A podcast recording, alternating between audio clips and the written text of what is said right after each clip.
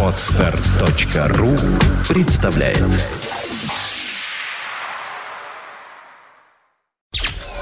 Подфм.ру представляет. Виват. История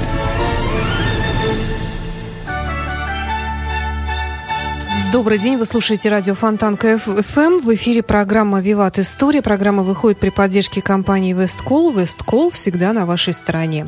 И в студии автор ведущей программы Сергей Виватенко. Сергей, добрый день. Здравствуйте, дорогие друзья. Саша, здравствуйте. Сегодняшний выпуск посвящен ответам на ваши вопросы, наши уважаемые слушатели, которые мы принимали в течение всей недели с момента выхода прошлой программы.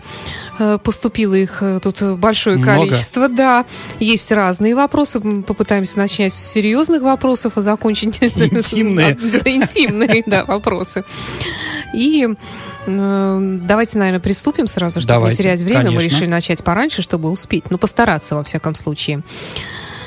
Ага, а можно я вот с такого вопроса начну? Почему в Москве Звенигородская, а в Санкт-Петербурге Звенигородская? Потому что меня саму тоже очень ин- интересует. Ну, на самом деле, действительно, э, русский язык в Москве и Санкт-Петербурге, он немножко отличается друг от друга. И это нормально. И надо понимать, что в Москве среднерусский диалект, да, у нас просто общий литературный. Кстати, литературный, кроме Санкт-Петербурга, еще Саратов, как ни странно. Правда, да? Да, Надо же. Ну, бывает. Бывает. Поэтому есть такие вещи, достаточно исторические, да, например, эм, у нас городская, у них градская. То есть, если М. больница номер первая городская больница, то в Москве первая градская больница. Правда? Они так Да. говорят? Мгм. И пишут. Ну, как бы. Но они считают, что это правильно. Пусть они считают, что это у цветы. нас здесь, Я э, думаю, что они не задумываются. отсталые живут. Но на самом деле, действительно, исторически сложилось так, да ради бога. Пусть будет. Да, Я- в это- конечно. в этом определенная прелесть даже есть какая-то. Ну, вы знаете, и мы уже говорили с вами, в, в- в русском языке нету нету диалектов таких крупных, Мгм. как в других языках, да? Да. Ну, пусть будет вот московский, ленинградский. Но, тем не менее, иногда действительно некоторых слов не понимаешь. Я как-то приехала в недалекую Тверскую область и услышала там просто, как говорят бабки, о погоде, ведра. Там. Я, например, таких слов раньше даже не знала. Ну, видите, сколько нового интересного Да, узнаем. Путешествие интересного. по нашей стране. На самом деле, действительно, тот язык, о котором мы сейчас говорим, это, ну, процентов, я не знаю, 40 тех слов, которые на самом деле ходят в нашей стране. Мгм. Чем больше будем знать, тем будет говорить, тем будет красивее. Вопрос. Или красивее. Да. Регулярно и по всему миру мы слышим про геноцид армян турками в начале 20 века. А что там все-таки происходило? Э, В 15 году, в 1900, ну, как известно, э, Армения как государство было ликвидировано э, набегами и походами Османской империи, с одной стороны, и с другой стороны, Персии. Э, Так или иначе, э, сто лет назад армяне жили не только на территории нынешней Армении. Это был север, считался, да? В основном очаг армя- а, армянского народа а, был как раз в нынешней Турции, около озера Ван. Может, знаете, там есть такой. И еще Каппадокия, простите за, за слово, э, тоже армянские княжества, царства, они были еще в средние века, и, например, они помогали рыцарям в крестовых походах против османов и против мусульман. А, так вот, они там существовали. И мусульма- для мусульманам, турок, э, армяне всегда, в общем-то, ну, как бы они ревниво к ним относились, к успехам, потому что, ну, э, арми- а- а- армянская культура, она более древняя, чем османская и турецкая. Они одни из самых древних христиан. В, в 300 году нашей эры первое государство, которое приняло официально христианство, это была Армения. Это абсолютно верно. Но и многие вещи, другие. Армянское царство, оно было, это аборигенное население, понимаете, да? Турки в основном пришли с нынешнего Туркменистана. Ну, такое название Мгм. еще похоже. А, ну и вот эти вот рев- ревности, да, конечно, они сыграли свою роль. И была Первая мировая война, 15 год, напомню, и русские начали достаточно активно наступать на Кавказе. Это, кстати, генерал Юденич.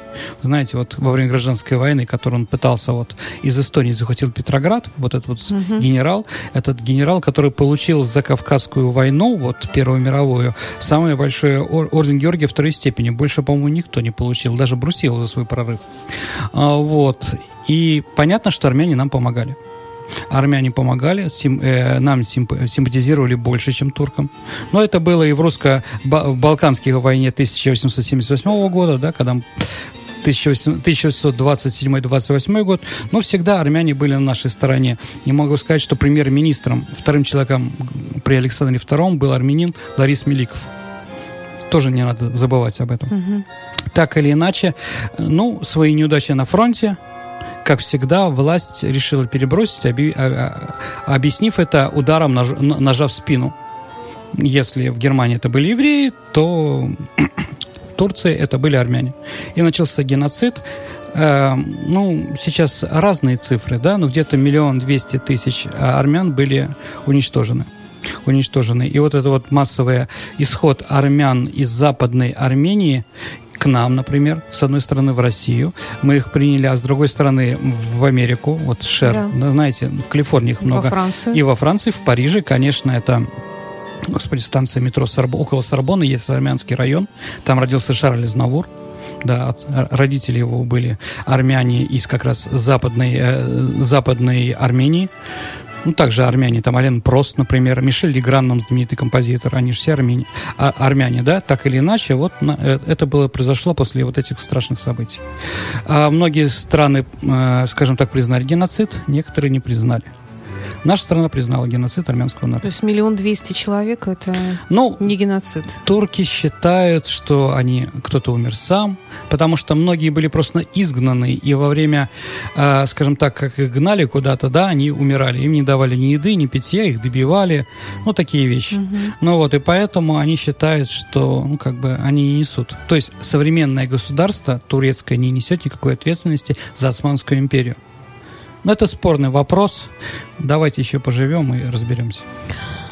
Летела на самолете в Чехию, пишет нам Виктория. На карте полета увидела в Балтийском море крестик и надпись «К. Гуслов». На вопрос, что это значит, стюардесса что-то проговорила про то, что э, русские варвары. Что там произошло?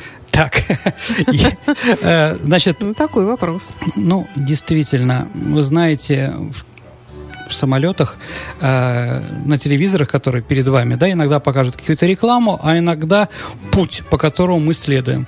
Но для того, чтобы туристам из Европы было интересно, они как бы там намечают некоторые вещи. Но почему-то все антирусские. Так вот, действительно, там есть крестик, э, это так называемая атака века. Атака века. Карл Гуслов это был корабль, большой.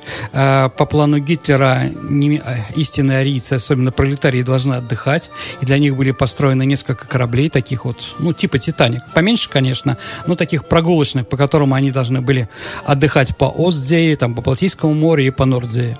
Ну вот, в 30-е годы существовало, а во время войны он был госпиталем, и когда мы начали наступать, из города Данцик, сейчас Гданьск, э, немцы начали эвакуировать свои войска, беженцев и прочее, прочее, прочее. По некоторым данным, и немцев различных, и курсанты военно-морской школы, и раненые немецкие солдаты, и просто солдаты, и просто беженцы, их было около 11 тысяч человек. А, эту атаку произвел знаменитый капитан-подводник Маринеско. Угу. Маринеско, конечно, действительно настоящий герой, я так считаю, э, герой нашей страны, он действительно совершил ну, выдающийся подвиг. Главный подвиг, понимаете, Саш, подвиг командира на фронте – это не только выполнить приказ или заставить своих солдат погибнуть. А, ну, знаете, по уставу тогда а, в атаку сначала бежит, бегут солдаты, а командир взвода бежит за ним. Ну, это, ну, да. с одной стороны, это нормально, а с другой стороны, мы прекрасно понимаем. Так вот, моему, по моему мнению, подвиг офицера на фронте – это выполнить приказ и сохранить свой личный состав. Так вот, подводная лодка серии «Ща» капитана Маринеско, она единственная, которая не была потоплена на Балтике из наших. Понимаете, да? Он сохранил. То есть он действительно был гениальным подводником. Его немцы уничтожить не смогли. И когда он увидел эту цель, тоже атака была совершена, конечно, образцово. Корабль шел параллельно берегу, и со стороны моря его, э, ну, немецкий этот Карл Гуслов, да, его охраняли несколько эсминцев. Тогда Маринеско его обогнал, э, с, э, ну, в плавучем положении, обогнал, э, значит, э, сделал, повернулся в сторону берега, и со стороны берега стал ждать этот самый корабль. Когда он подошел, он тремя торпедами его уничтожил. Так вот, ну, сейчас говорят об этом, Э, ну, всегда говорили, что Маринеско был объявлен врагом Германии номер один Гитлера, но это не, как бы, ну, это доказательства нет, к сожалению, этого, что вот, ну, то, что немцы пытались его уничтожить, его искал весь Балтийский флот, чтобы уничтожить, это на сто процентов. Я просто беседовал с ветераном, который был подводником на его подводной лодке, и он рассказал интересно, вот как вообще э, воюют подводники. Они торпедную атаку делают, потом ложатся на дно, превращаются рельефом и какое-то время ждут когда их там глубинными бонды в каком-то другом месте найдут, чтобы холод их не обнаружил. А вот воевали все так. А Маринеско сделал по-другому. Он знал, что немцы его будут искать на глубине, а сам он взял и всплыл.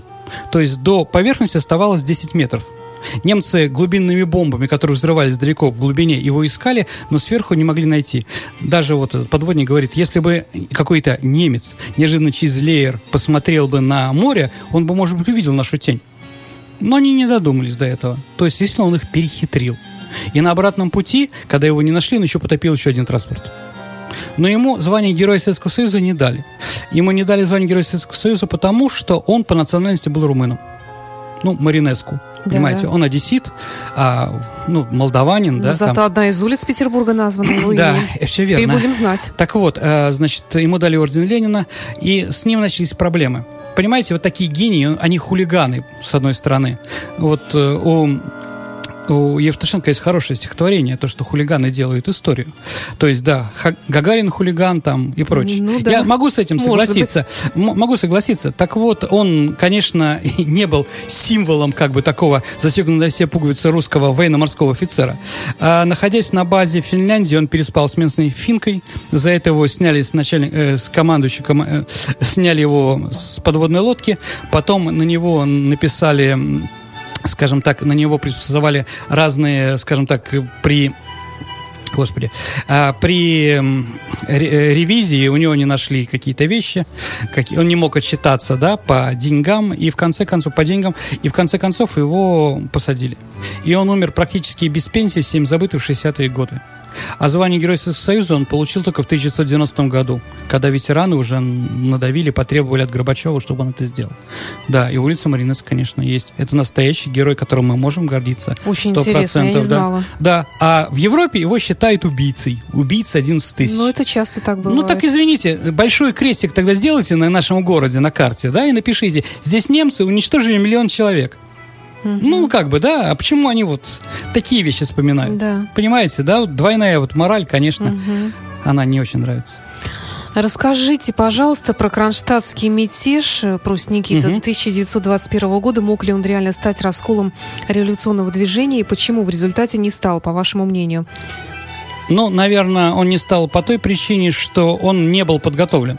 То есть это было стихийное выступление э, в конце февраля, начале марта 2021 года, когда только что закончилась гражданская война, вроде отменяется военный коммунизм, все хотят, ну, чтобы как можно быстрее гражданская война закончилась, все это противостояние, ведь голод, вся разруха. Но большевики не хотели ни с кем делиться, и поэтому было восстание, скажем так, меньшевицкое, рабочее, советское. То есть оно шло под лозунгом «Вся власть советам, а не большевикам» разговор о том, что это сделали э, французские и английские шпионы, я скажу, докажу, что это нет. По той причине, что, если вы знаете, еще раз, восстание началось в феврале.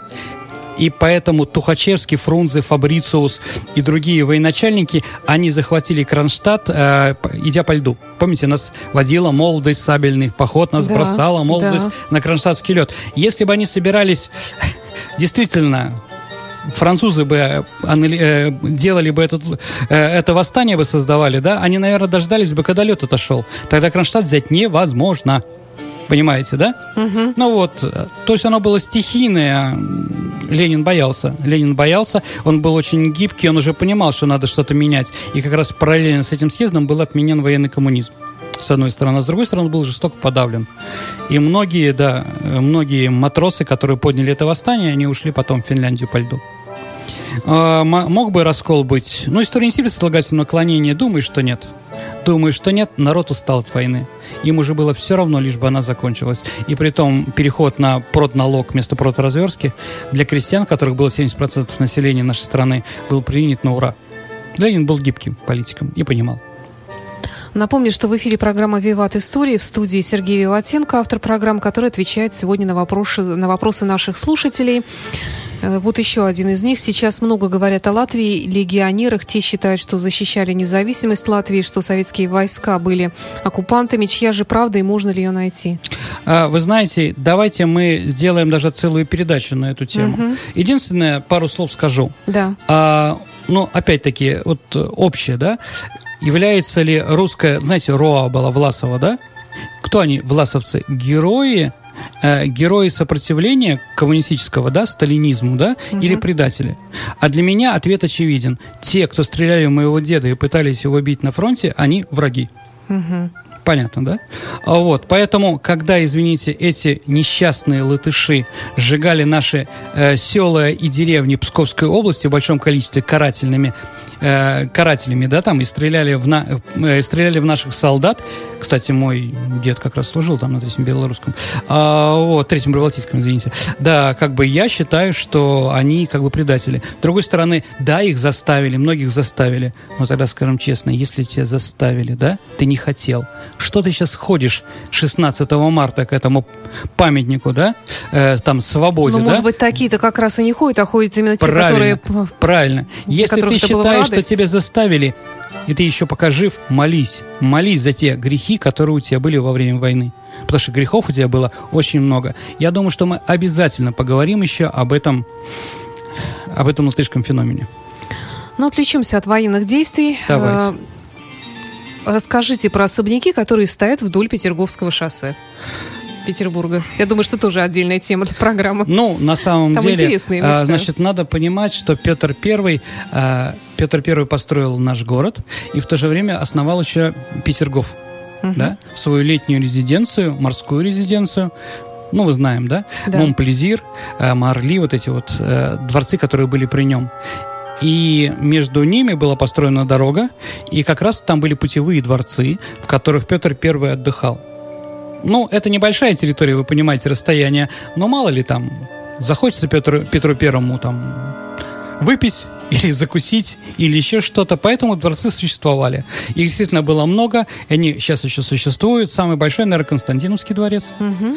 То есть по функционалу, да, а, вот, и они очень красивые, потом они разошлись по различным ветвям династии Романовых, да, почему он Константиновский называется, да, это сын Николая I, Константин Николаевич, КР, знаменитый поэт, знаменитый, эм, знаменитый военно-морской деятель, реформатор, вот его был дворец вот этот, Константиновский, и второй дворец это Павловский, вы знаете, Павловский, вот этот знаменитый наш э, дворец Павла I, а после него, после него его занимала как раз э, семья Константиновичей до, до революции.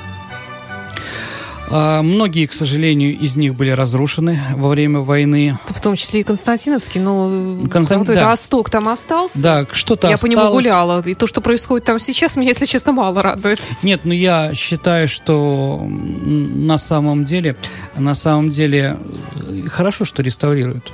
А, что там много новодела, эти вот маленькие особнячки да. и прочее, тоже нормально.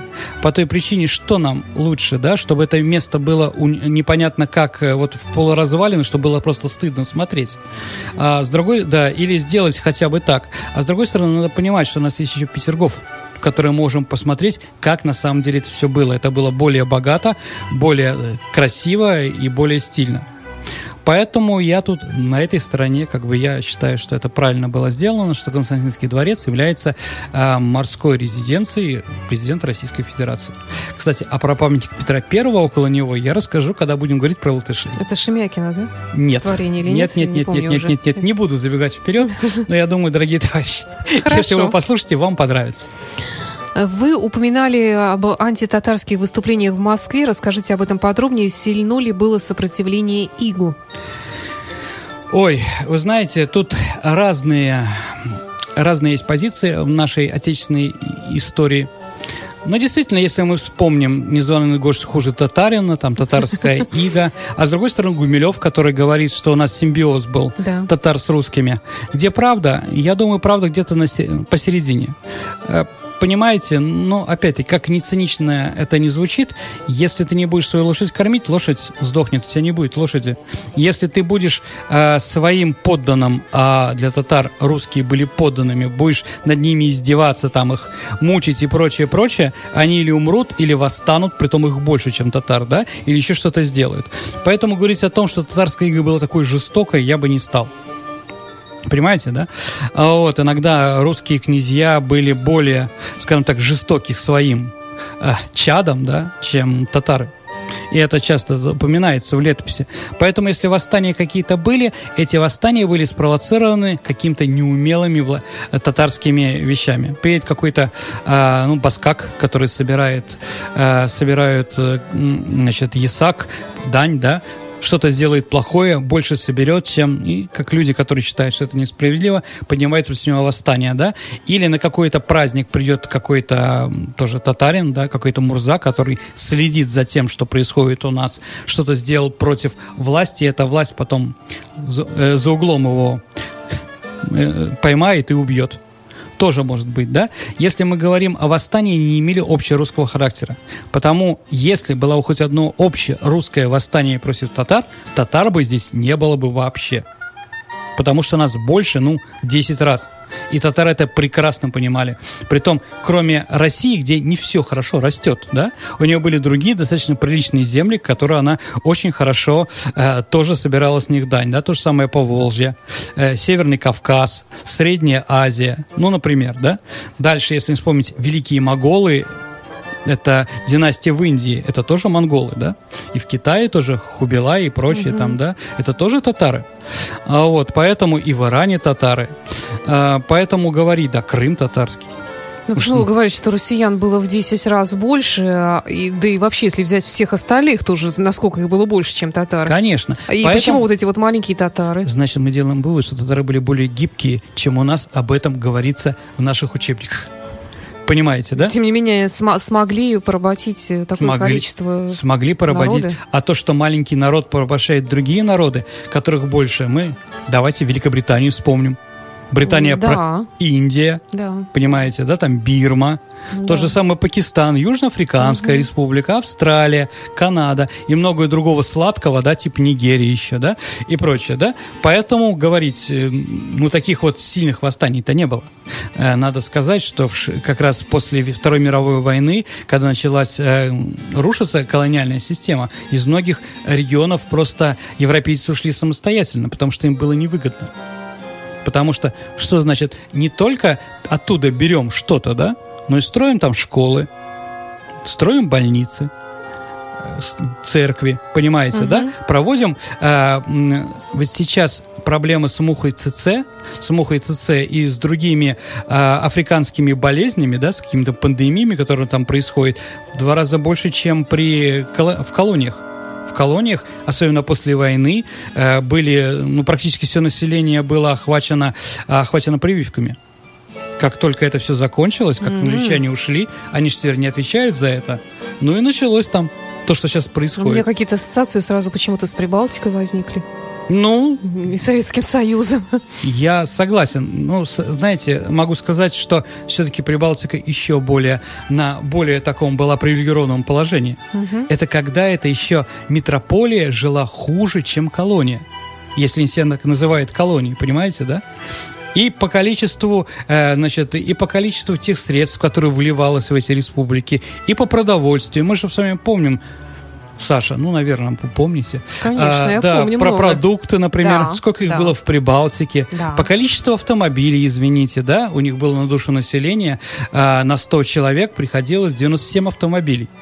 Где у нас, в каком регионе у нас такие вещи? Только в Грузии. Тоже несчастная колониальная страна, которую так мучили эти русские, господи. Вот, понятно, да? Но у нас тоже, да, мы строили все заводы. Ведь тот самый Ново-Таллинский порт, который, благодаря которому живет Эстония, да, или Венцевский э, нефть, это нефтеперегонный порт, да, который Латвия живет там, да, и прочее, да, Межикяйский, э, нефтеналивной, это нефтеперегонный завод, да, в Литве. Это все построено на русские деньги. Да. И сейчас они как раз, да, они называют нас там оккупантами, то, что мы там требуют у нас миллиард долларов за то, что мы их там мучили и так далее и тому подобное. Ну, как бы странно их мучить. От фашистов не требуют. Хороший вопрос. Да, от фашистов они не требуют. Кстати, поляки тоже почему-то с немцев ничего не требуют. Только с нас. Но будет время, мы об этом поговорим. Обязательно. Да, поэтому... Ой, о чем вопрос-то был? А, татарском иго вообще. А, татарском иго, Сопротивление да, да. Остапа понесло. Остапа понесло. Да, ну, вот, действительно поэтому, интересная тема. Поэтому говорить, да, поэтому говорить, что вот такие вот были общие, общероссийские, нет, не было. Это были прецеденты. Что случилось, ответили. И только когда уже при Дмитрии Донском это уже начало носить общероссийский характер. И только благодаря Русской Православной Церкви. Следующий вопрос э, о российской государственности. Елена спрашивает, да. с какого момента можно считать, началась наша государственность, и можно ли считать, что с того момента она непрерывна? Знаете, э, русская государственность непрерывна с 1480 года. В 1380 году э, мы с, э, сняли татаро-монгольское иго. Угу. Вот Иван III, великий князь московский, является первым общероссийским государем. Угу. Понятно, что э, до этого жили русские. И понятно, что Киевская Русь была, но говорить, что мы сейчас живем в государстве, которое началось с Киевской Руси, я бы не стал. Понимаете, да? Итак, ничего не изменилось с 1480 года.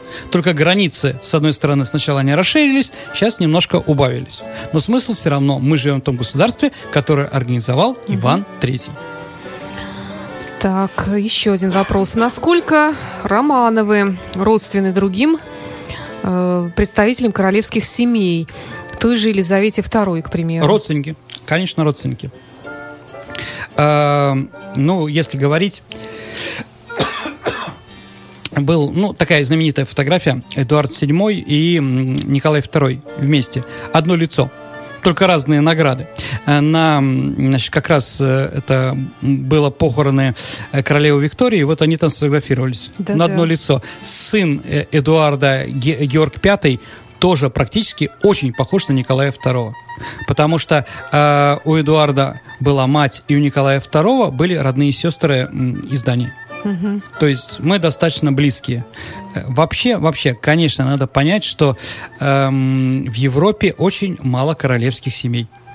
И за ну, 300 лет, которые было династии Романовых, они все Хотите, перемешались. Перемешались абсолютно. А, как э, Николай II вроде был сам себе э, двоюродным дядей, по одной из линий, да, там вот такие вещи. И со своей женой Александрой Федоровной Гессен-Драштадтской, он тоже, она его была теткой, а он его был племянником. В общем, там все тоже было интересно перемешано. Кстати, по одной из версий, почему Анна, Анна Ярославна, почему вот стала женой Генриха I, французского короля, по той причине, что католическая церковь объявила, что если, э, если вы женитесь или выходите замуж на родственники, э, скажем так, до бабушки, то это инцест. Угу. И тут оказалось, э, в двух поколениях, да, тут оказалось, что все европейцы друг другом уже перемешались. И поэтому, говорит, ну, давайте, вот есть. Русские. Может, они дадут какую-то свежую кровь. В принципе, политика свежей крови сейчас происходит в Европе. Вы знаете, там Норвегии, берут сомалийцы. Таиландок, да, да, да, кого только не берут. русских. Но они их еще перевозят в большом количестве, да, да и ждут, да. что они ассимилируются. Боюсь, что они ассимилируются. У меня знакомый есть в Финляндии. И вот они говорят, что когда этих сомалийцев сюда привезли, а, в Хельсинки, да, но они отказались жить в другом месте, угу. по всей Финляндии, только в Хельсинки живут, да. то решили, ну хорошо, ладно, они как бы еще люди дикие, но детей мы заставим ходить в наши школы, учить финский язык и прочее, прочее. И когда сомалийцы поняли, что их дети, детей начинают заниматься пропагандой других идей, они что сделали? Они тебе просто своих детей отправляют в Сомали до 16 лет. Они там живут, а потом они приезжают. Они все равно граждане Финляндии, понятно, родились в Финляндии. Да. В общем, не хотят трудно, трудно, да.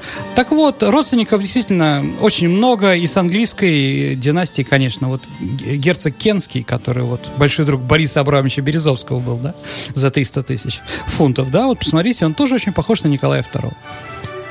Как вы относитесь к отречению Папы Римского? Возможен ли в итоге союз двух церквей, нашей католической? Было ли такое в истории? А, ну, отречение... Понимаете, я не католик, сразу скажу, да? Но я уважаю. Я согласен с Иоанном Павлом II. То, что православие и католицизм – это два легких одного христианского тела. То есть, действительно, между нами, между двумя религиями разницы мало. Больше политики, больше каких-то непоняток. Надо просто действительно, действительно не то что объединяться, во всяком случае понимать друг друга. Да? не заниматься разными вещами, там на Западной Украине, например, да, когда вы знаете, uh-huh. что в 90-е годы воспользоваться всей этой неразберихой. Э, во многих городах, у меня просто жена из ровной Западной Украины, я как бы в теме, да, во многих городах просто православные священники были изгнаны, церкви были отданы униатам там или другим каким-то конфессиям, да, а, вот, и как бы католическая церковь молчала хотя мы им давно предлагали. Поэтому тут главная проблема у нас как раз на Западной Украине. Если мы договоримся, где чья территория и как мы их будем орошать, да, я думаю, все будет нормально. Хотя это не мое дело, а дело церквей. А, вот, мы действительно очень близки. Христианские религии очень близки, и мы для них ближе, чем протестанты.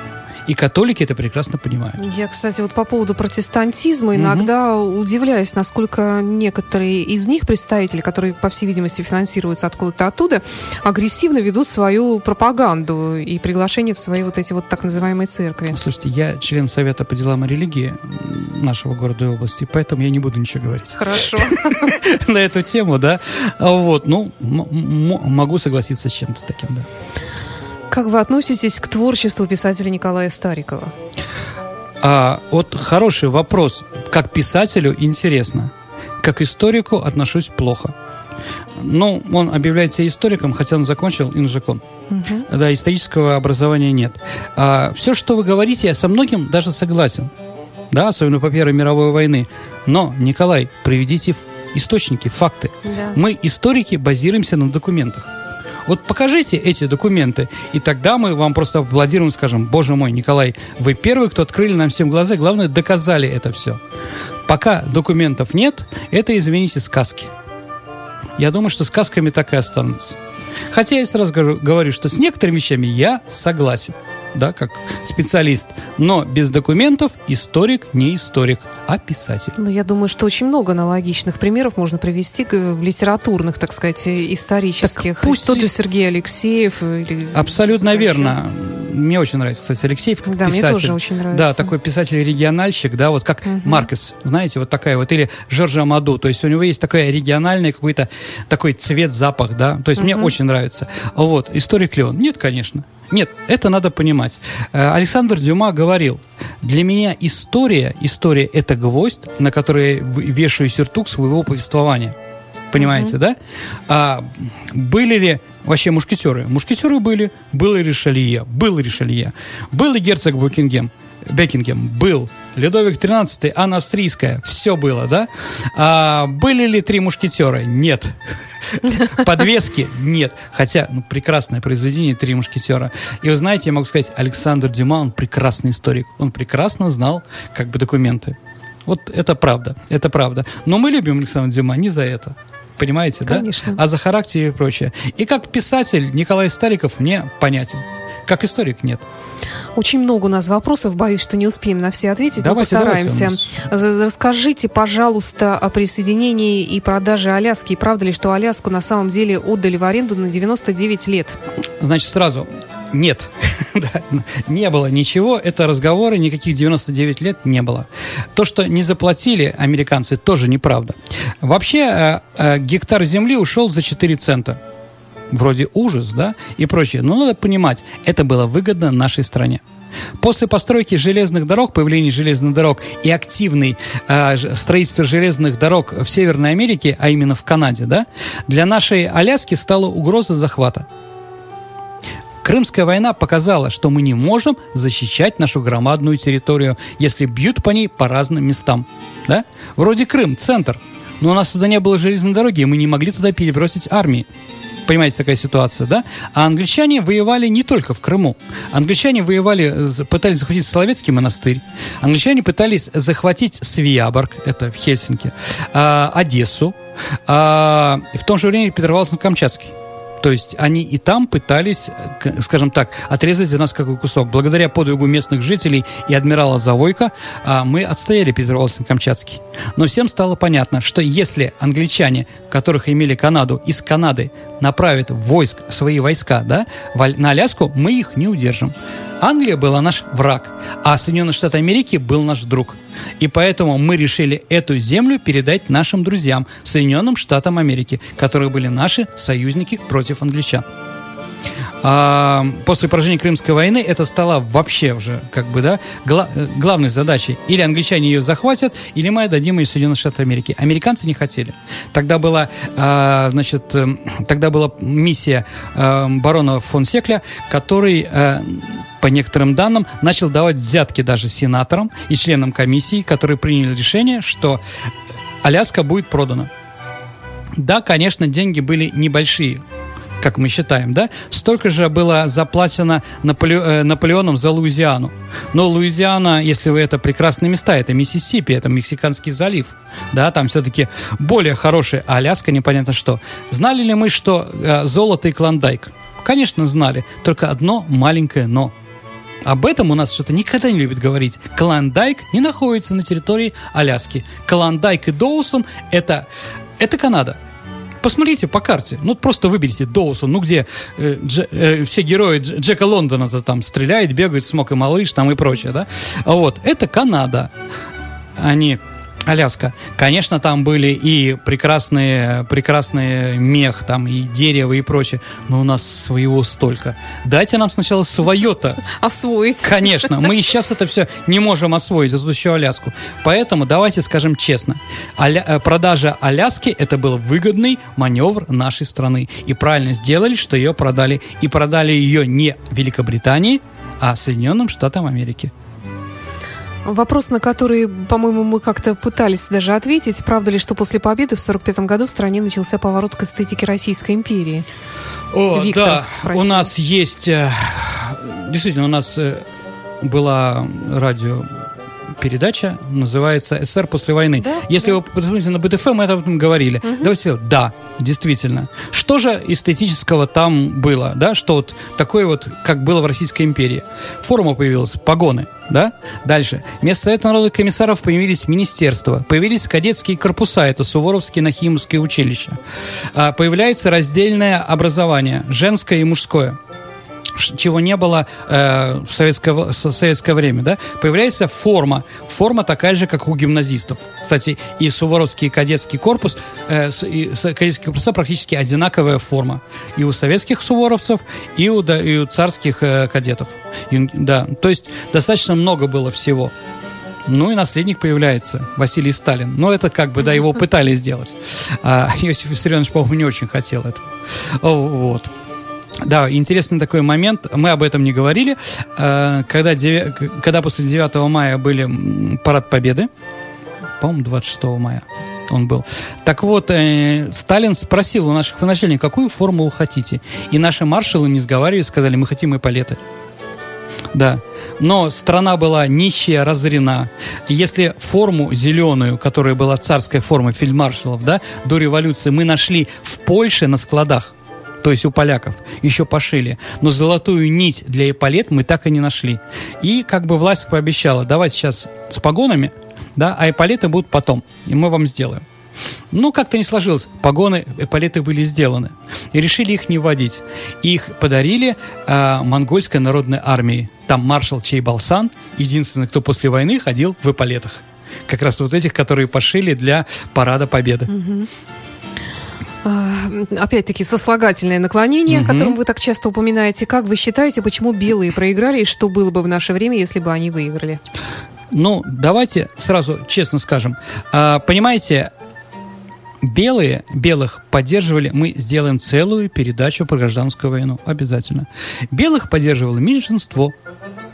За, из-за, из-за двух декретов советской власти а именно декрете о мире и декрете о земле, большевики и красные имели такой карт-бланш и такой кредит доверия у нашего народа, что никакие белые там и рядом бы не стояли. Понимаете, да? Декрет о земле – это 70% населения, русские крестьяне, да? После того, как они получили эту землю, они стояли, конечно, за красных. Поэтому герой гражданской войны – крестьяне. Это Чапаев, это Буденный, это Думенко и многие другие. Понимаете, да? Поэтому белым, конечно, не светило. Да, конечно, среди белых много было порядочных людей и так далее, но наша страна была за красных, к сожалению. К сожалению. Да, поэтому история, да, не терпит, сказать, наклонения. Но, наверное, мы пошли бы по более демократическому варианту. Алексей, вопрос из Москвы. В некоторых источниках, вроде альтернативной истории России, сообщается, что когда начиналась кампания Наполеона, Павел I хотел поддержать его и даже велел послать казацкое войско для совместных действий. Да, Позже произошел дворцовый переворот, Павел I был убит, Наполеон спустя несколько лет напал на Россию. Скажите, пожалуйста, имел ли такой факт место в нашей истории? Заранее имел, спасибо. имел, абсолютно верно. Павел I понял, что ему выгодно России выгодно общаться именно с Францией, а не с предателями-австрийцами, которые нас бросили в альпийский поход, когда Суворова-то отправили через Альпы умирать, а, вот, и с англичанами. Поэтому он действительно с ним заключил договор. А, Наполеон Бонапарт подарил за это России Индию. Павел I очень обрадовался этому. Единственное маленькое, но Индия принадлежала англичанам. Но Павел, да, э, совместно с французами разрабатывалась идея о совместном походе на Индию. До этого Орлов, Денисов, Платов, казаки Платова э, снялись с Дона и пошли в сторону Индии пешком. А, и на английские деньги, которые, да, Павел I был убит на английские деньги, которые давал английский посол Уитворд. Все там разговоры, все эти сказки, да, это известно. Английский посол стоял за этим заговором. Павел I был убит, а Орлов-Денисов находился в районе нынешнего Шахабада. Их вернули после этого.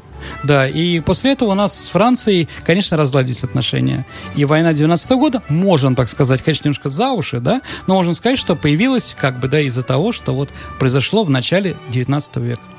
Есть ли польза для России, спрашивает Павел, от Мальтийского ордена, защитником которого был император Павел I? Ну, если нам просят... Ну, в России есть такое мессианство мы все время пытаемся кому-то помочь. Вот давайте поможем Кипру, там или болгарам, когда их там резали турки, да? Ну как большой брат. О, вот, да, да, да, да, да, да, да, вот. Ну да, Мальтийский орден католический орден. Но какие у него цели? У Мальтийского ордена были цели такие же, как у нас, освободить христианские народы, а, которые были под турками. Да, поэтому, да, гроссмейстером этого ордена, магистром стал Павел I. А, ну, опять-таки, знаете, это спорный вопрос. Когда у Павла, э, когда у Иосифа Виссарионовича Сталина спросили, а почему мы не на, договариваемся с римским папой? За это, ну, я думаю, это вы знаете. Э, Иосиф Виссарионович сказал, а сколько у пап дивизий? Понимаете, да? Вот, с одной стороны, нету дивизии, а с другой стороны, конечно, авторитетный. Также, наверное, Мальтийский орден. У него нет много дивизий, но он тоже авторитетный. Почему, если у нас были бы такие союзники, да, и с них они бы не остались нам? Тут еще очень много вопросов. Я давайте, просто боюсь, давайте. что мы не успеем, но а, давайте вот ой, тут такие... Саша, давайте так. Я отвечу на два вопроса, которые прислали нам по просим передачу. Да, да. по Сталинградской битве, а, к сожалению, я не помню, кто написал, ну, достаточно.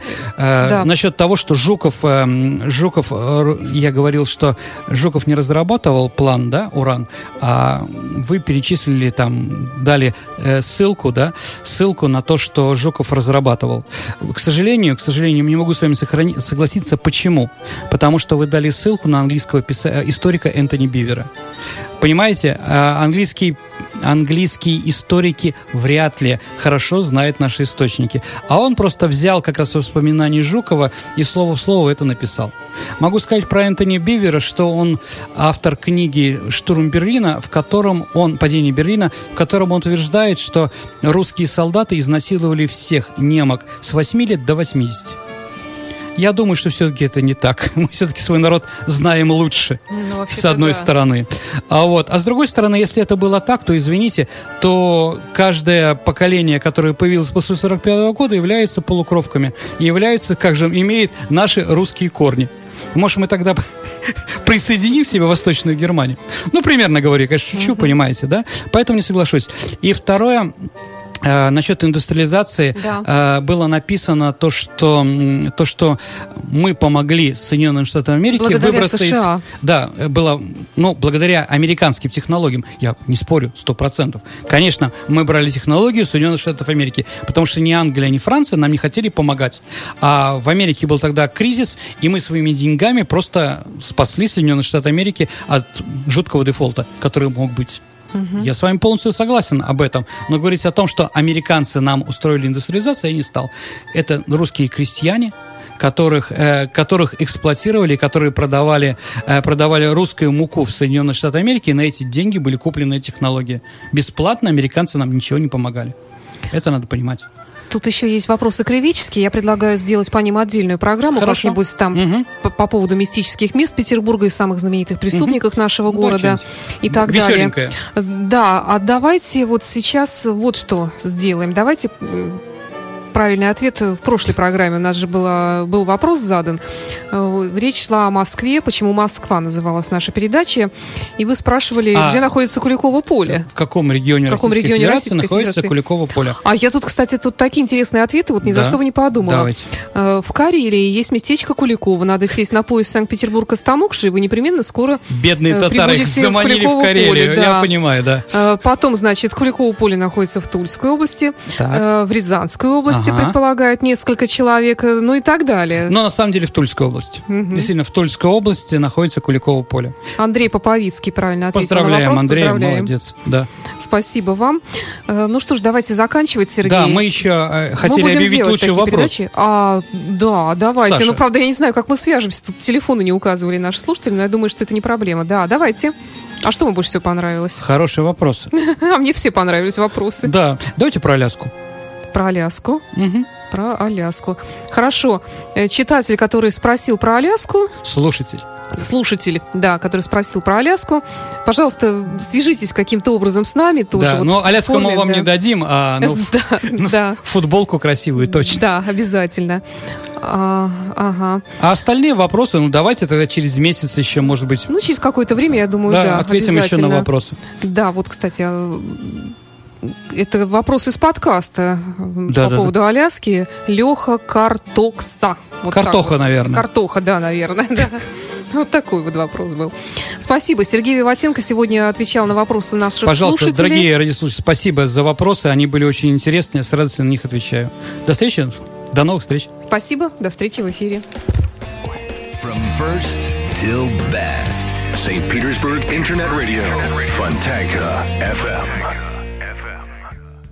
Скачать другие выпуски этой программы и оставить комментарии вы можете на podfm.ru.